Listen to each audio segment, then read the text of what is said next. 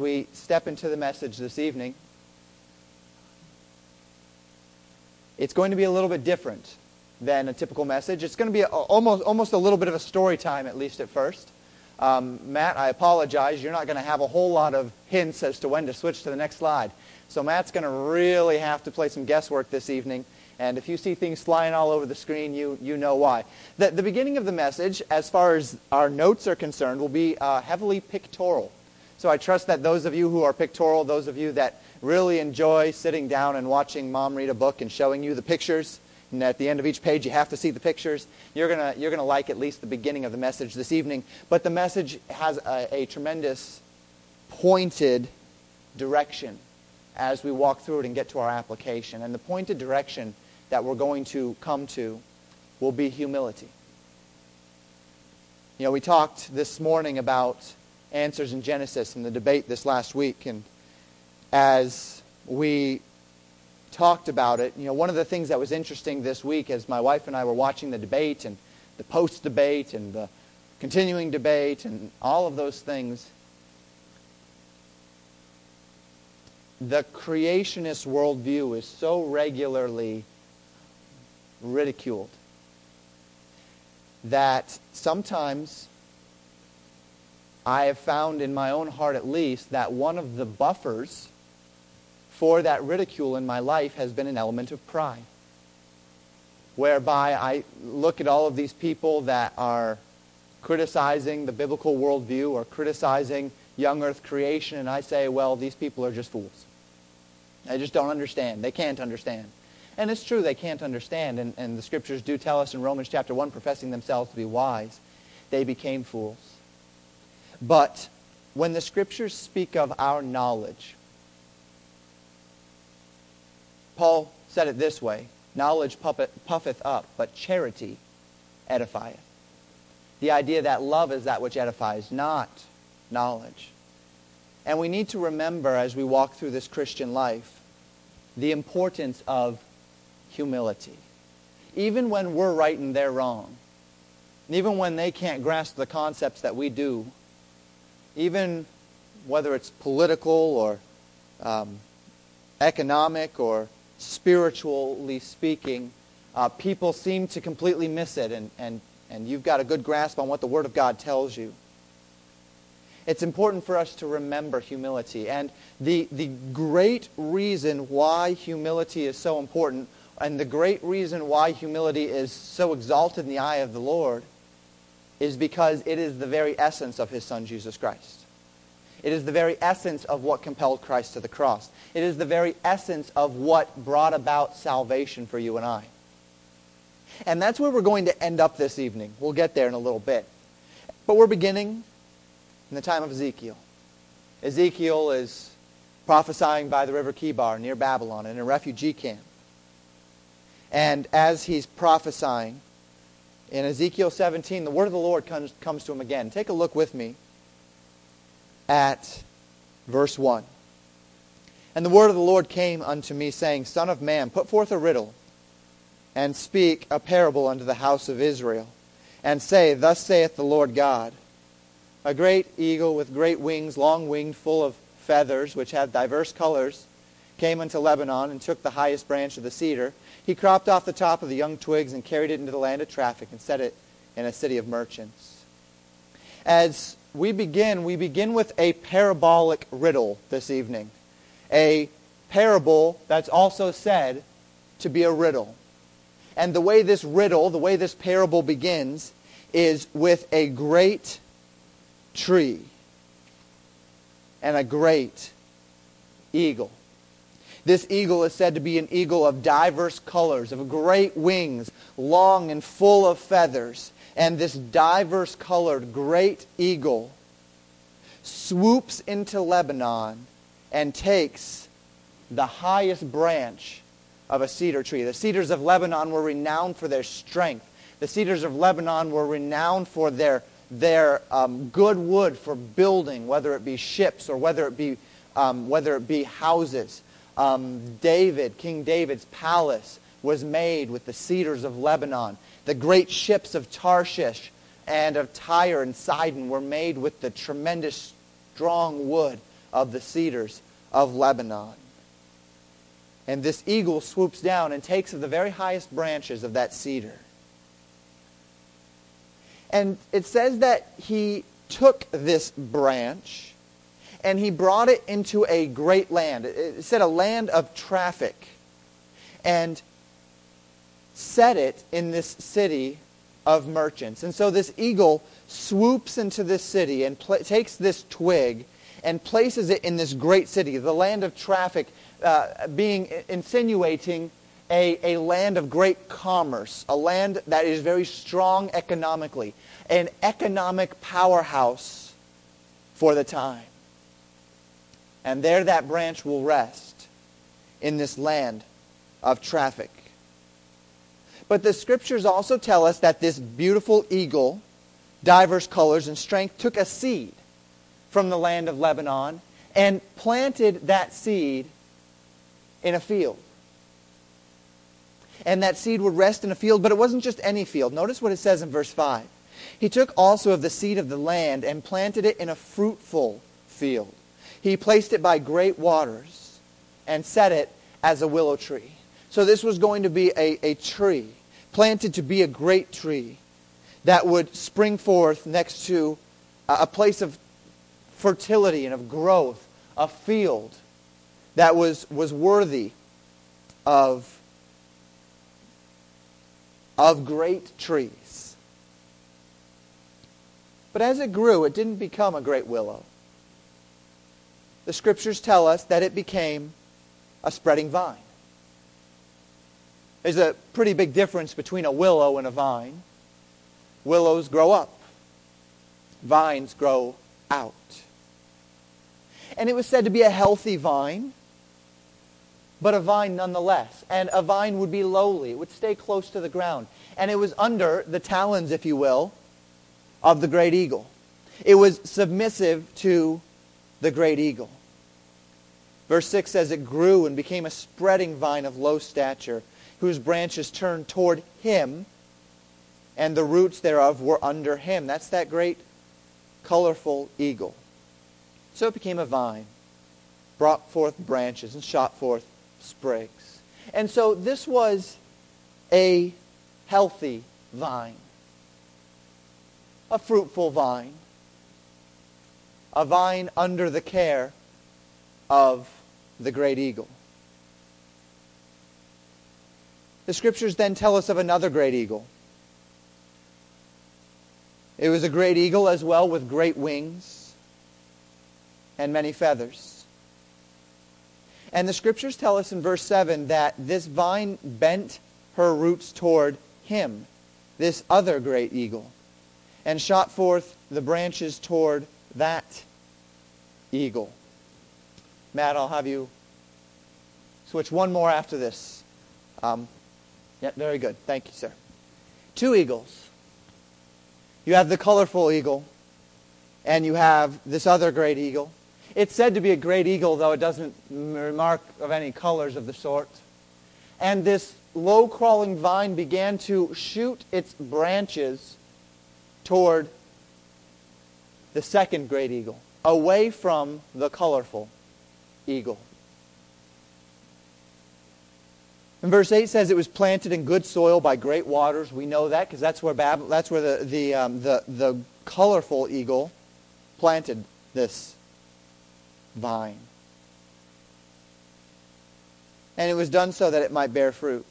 Notice what it says, what the scriptures tell us in verse 9, or ask. Say thou, thus saith the Lord God, shall it, this vine, prosper? Shall he not pull up the roots thereof? Who? Well, this colorful eagle this colorful eagle that had planted this seed and had allowed this vine to grow, and now this vine is no longer willing to stay under the colorful eagle. It spreads its roots and its vines toward this other great eagle. And the scriptures tell us, therefore, this colorful, this great and colorful eagle will tear up this vine by its roots.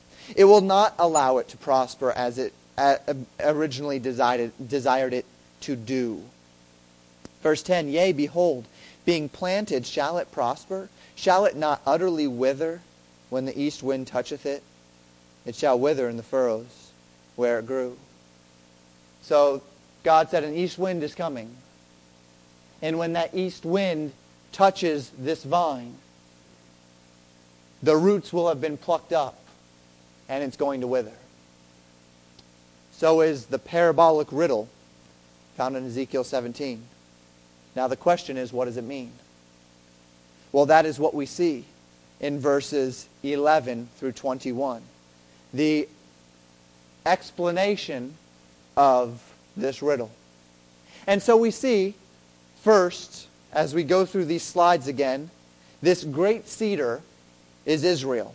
And this beautiful, colorful eagle is Nebuchadnezzar, the king of Babylon. Verse 12 says, Say now to the rebellious house, Know ye not what these things mean? Tell them, Behold, the king of Babylon is come to Jerusalem, and hath taken the king thereof, and the princes thereof, and led them with him to Babylon. So here Nebuchadnezzar stands as this great colorful eagle, strength and beauty, and he's the one that swoops in and takes the top branches of the cedar of Lebanon. Well, the cedar of Lebanon is Israel. The topmost branch would be Israel's king.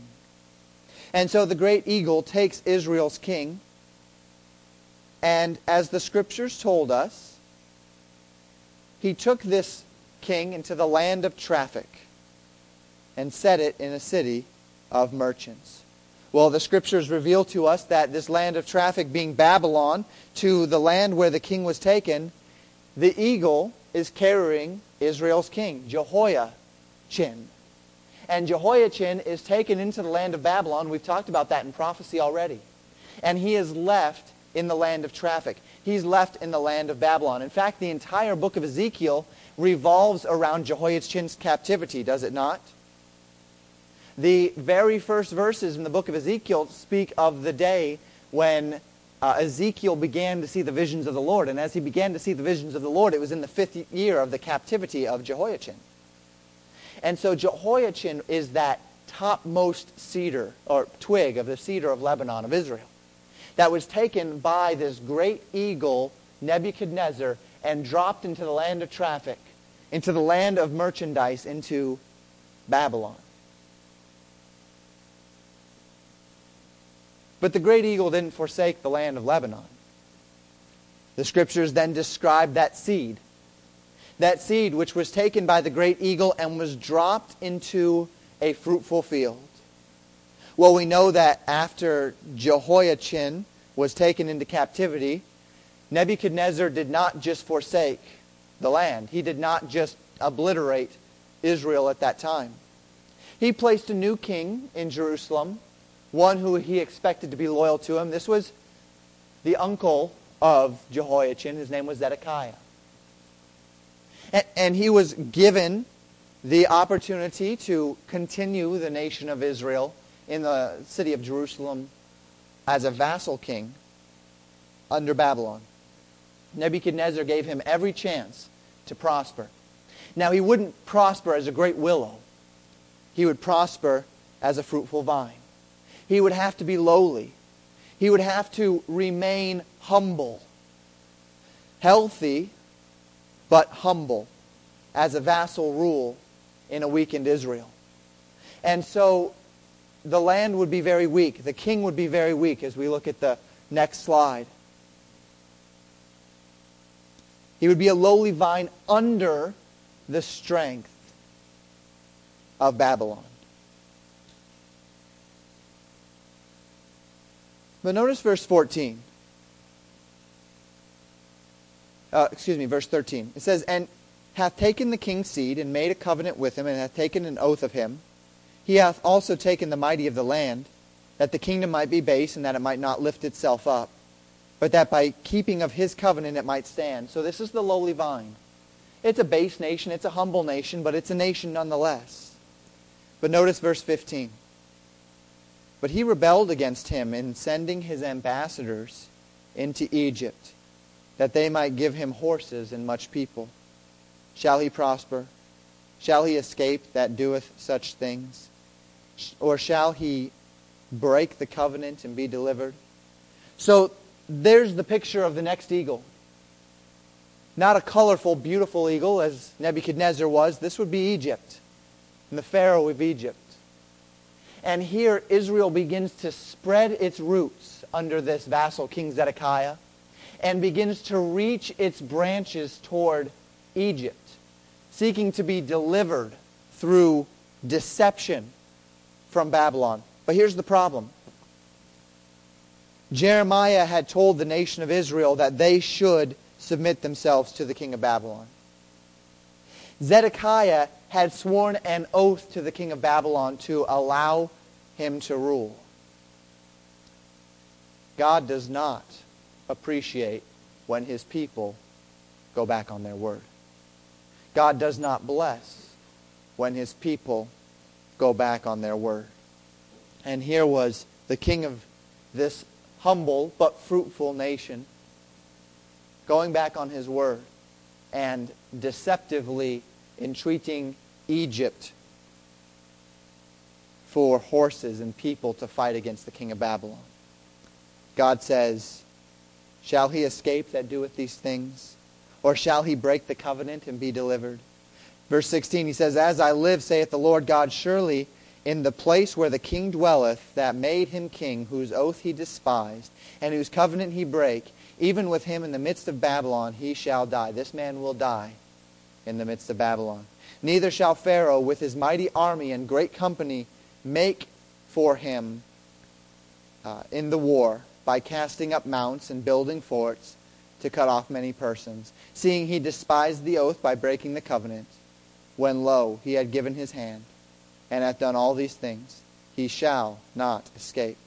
Therefore, thus saith the Lord God, verse 19, As I live, surely mine oath that he hath despised, and my covenant that he hath broken, even it will I recompense upon his own head. And I will spread my net upon him, and he shall be taken in my snare, and I will bring him to Babylon. And he will plead with him there for his trespass, that he hath trespassed against me. And all his fugitives with all his bands shall fall by the sword. And they that remain shall be scattered toward all winds. And ye shall know that I, the Lord, have spoken it. We've seen this prophesied again and again. That's why I'm not spending too much time on it. This is God promising that these final wicked kings in Israel would be taken to Babylon and would die there, and that the nation would be dispersed. It's another promise of judgment. But I'm going to ask to get interactive here just for a moment. Can somebody tell me, every time there's a prophecy of judgment in the book of Ezekiel that we have seen thus far, what always accompanies the prophecy of judgment? Sarah. Hope. The promise of restoration. Isn't that amazing?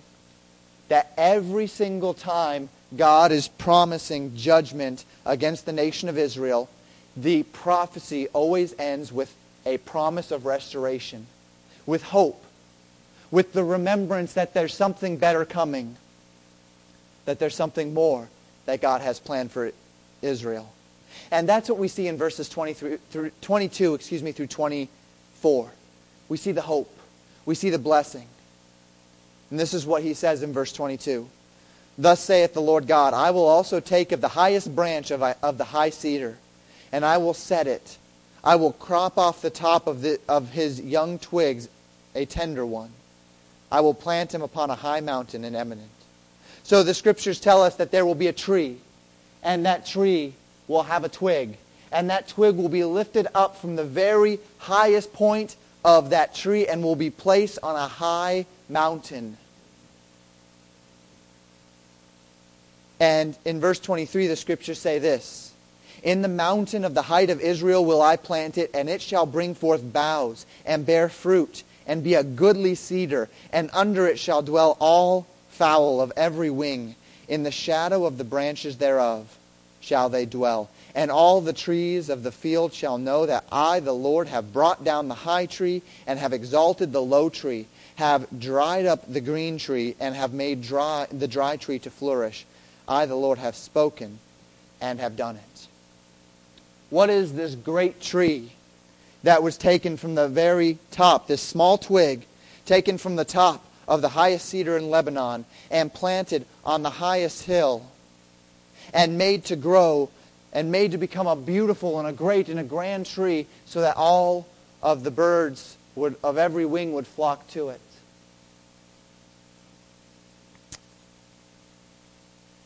What is this hope that God has promised? I refer you to Jeremiah 23 for our answer. Verses 5 and 6 tell us this Behold, the days come, saith the Lord, that I will raise unto David a righteous branch. A righteous branch. What's this about a branch? Why a branch? What is a righteous branch? Well, a branch of the seed of David. Notice branch, in our King James at least, is capitalized. Our translators believed it was speaking of someone in particular. Let's see what else this verse says. And a king shall reign and prosper and shall execute judgment and justice in the earth. In his days Judah shall be saved and Israel shall dwell safely. And this is his name whereby he shall be called the Lord our righteousness. God promised in the days of Ezekiel that there would be a twig, a sapling, pulled from the highest of the tree of Lebanon, planted inconspicuously, inconspicuously on the mountain. It would be small. It would be unassuming. But this branch would grow to be a great cedar on the top of the mountain that everyone would flock to. Are you seeing the imagery? Are you seeing the hope? Are you seeing the promised one? In Philippians verses 2, 9 through 11 tells us this.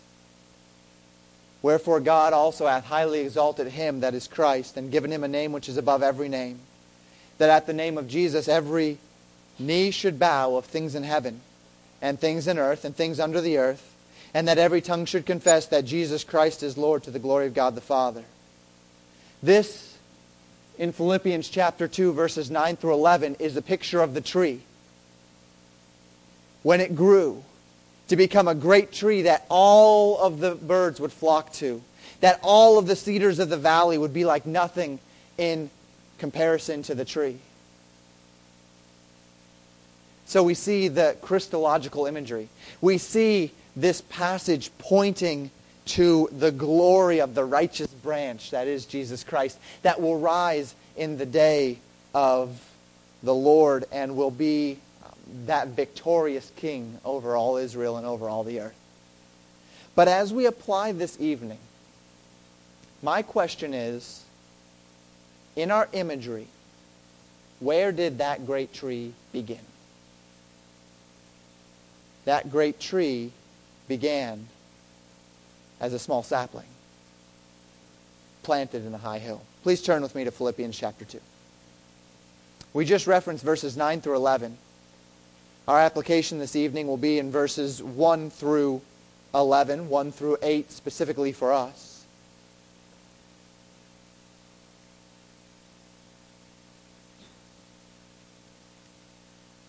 And let's read verses 1 through 8 together of Philippians chapter 2. If there be therefore any consolation in Christ, if any comfort of love, if any fellowship of the Spirit, if any bowels and mercies, fulfill ye my joy that ye be like-minded, having the same love, being of one accord, of one mind. Let nothing be done through strife or vainglory, but in lowliness of mind let each esteem other better than themselves. Look not every man on his own things, but every man also on the things of others. Let this mind be in you, which was also in Christ Jesus, who, being in the form of God, thought it not robbery to be equal with God, but made himself of no reputation took upon him the form of a servant, and was made in the likeness of men. And being found in fashion as a man, he humbled himself and became obedient unto death, even the death of the cross. Remain in Philippians chapter 2, but I recall your mind to Ezekiel 17. And in verse 24, the scriptures told us that God exalts the low tree and dries up the green tree. He exalts the lowly and he dries up that which is self-exalted. We see this truth declared all throughout scriptures. In Proverbs chapter 3, verse 34, the scriptures tell us, Surely he scorneth the scorners, but he, that's God, giveth grace unto the lowly. In James 4, 6, the scriptures tell us, But he giveth more grace, wherefore he saith, God resisteth the proud, but giveth grace to the humble. God told us in 1 Peter 5, 5, Likewise, ye younger, submit yourselves unto the elder. Yea, all of you be subject one to another, and be clothed with humility. For God resisteth the proud, and giveth grace to the humble. Do you see the theme? Why is it that God resists the proud and gives grace to the humble? Why is it that the humility of the believer is such a tremendous virtue in his life? Because this is Christ. Because this is how the will of Christ, of God was done through Christ. By Jesus Christ being found in fashion as a man, humbling himself, becoming obedient unto the death of the cross. The scriptures tell us in Matthew, 5, Matthew 18, verses 3 and 4. Verily I say unto you, except ye be converted and become as little children, ye shall not enter into the kingdom of heaven. Whosoever therefore shall humble himself as this little child, the same is greatest in the kingdom of heaven. See, this is how God's economy works.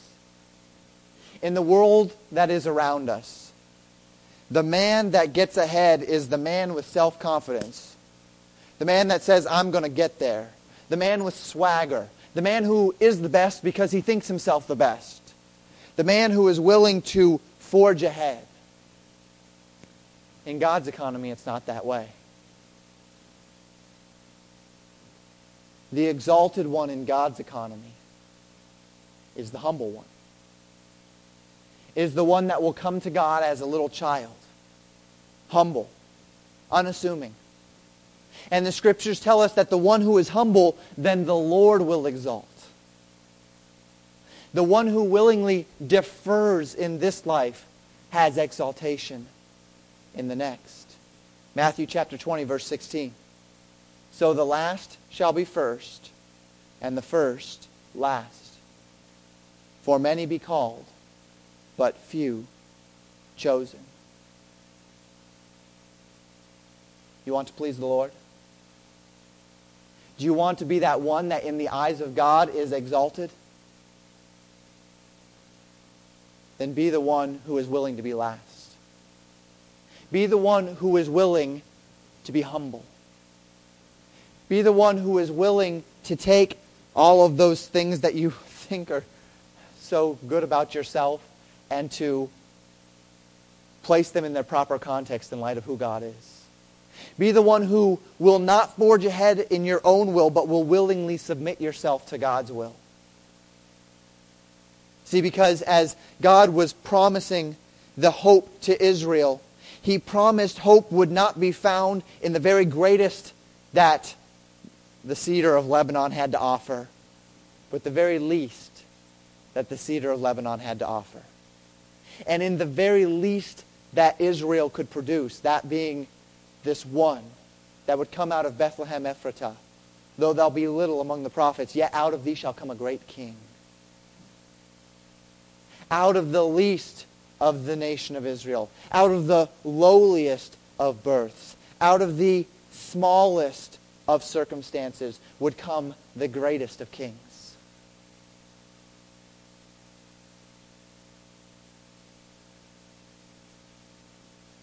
So you want to do something wonderful for God. You want God to use you in magnificent ways. Where do we even start? Start by being small. Start by being small in your own eyes. Start by being small in the world's eyes. See, Paul tells us that pride is one of the great reasons why men and women do not come to Christ. 1 Corinthians 1, verses 26 through 29. We memorize these verses. You know them well. For you see your calling, brethren how that not many wise men after the flesh, not many mighty, not many noble are called. But God hath chosen the foolish things of the world to confound the wise. And God hath chosen the weak things of the world to confound the things which are mighty. And base things of the world, and things which are despised hath God chosen, yea, and things which are not, to bring to naught things that are, that no flesh should glory in his presence. You want to make a difference for God? Be this big. You want to make a difference for God? Don't be the mighty, don't be the noble, don't be the grand, be the base. Don't commit yourself to the ideas of great men, commit yourself to the ideas of a great God. Back in Philippians chapter 2, Christ came as the righteous branch, that small branch planted on a hill.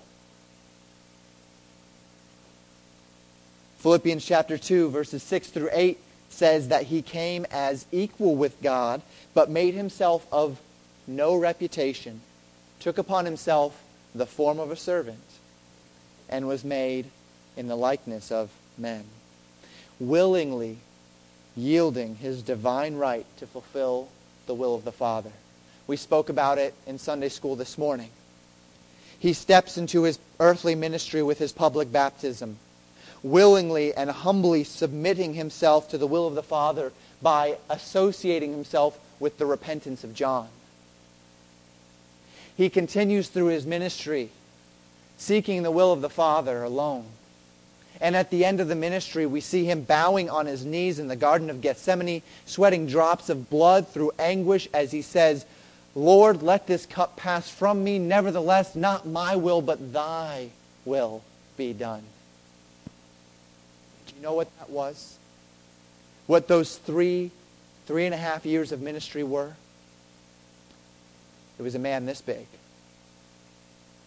God taking a small sapling from the cedars of Lebanon and planting that small sapling on a high hill. And as Paul teaches this truth, he did so in order that we might learn from his example. That's what verses 3 through 5 of Philippians 2 say. Let nothing be done through strife or vainglory, but in lowliness of mind, let each esteem other better than themselves. And then he says, Let this mind be in you. What mind? This mind. Lowliness and humility, because that was the mind of Christ. And so, Jesus, the small branch, in his earthly standing, he was this big. But the spiritual reality, he was a great cedar. We find a paradox in this life. There's the small sapling, and there's the great cedar. And as the scriptures teach this truth, it teaches it in this way. If you want to be this in heaven, you be this on earth. If you want to be this in, earth, in heaven, you be this on earth. So the question for us this evening, who are we? What are we? have we allowed the mind of Christ to permeate us in this life? Have we esteemed other better than ourselves? Have we taken upon ourselves, clothed ourselves in that humility as Christ did when he was upon this earth? Are we willing to assume an earthly standing of low degree in order that as we humble ourselves in the sight of the Lord, he can lift us up?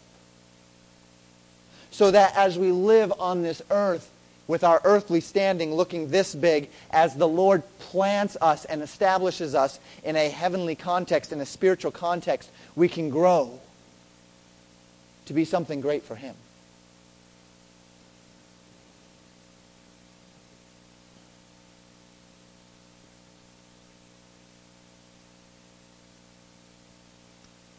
It's my prayer this evening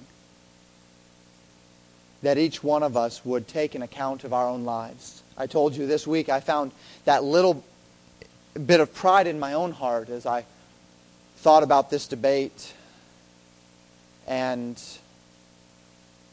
the foolishness of so many in their comments surrounding the debate.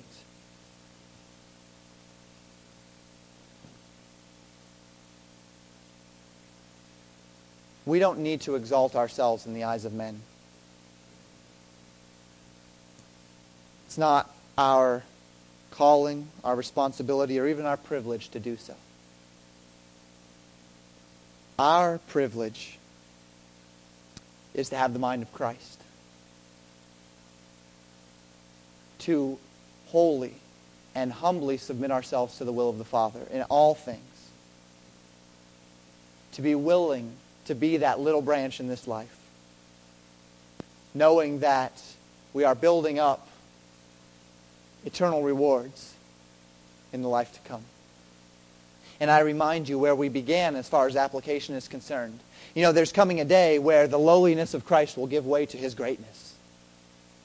The scriptures tell us that God has already highly exalted him and given him a name which is above all names, that at the name of Jesus every knee should bow and every tongue should confess that Jesus Christ is Lord to the glory of God the Father. That's how Philippians chapter 2 finishes this thought process.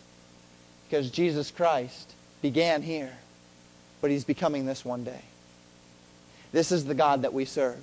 This is the Savior that we have. One where every knee shall bow, every tongue shall confess, every bird of every wing will flock to that tree. And so, as you think about your own necessity and, and the own importance of you being clothed in humility, may I remind you again of your Savior.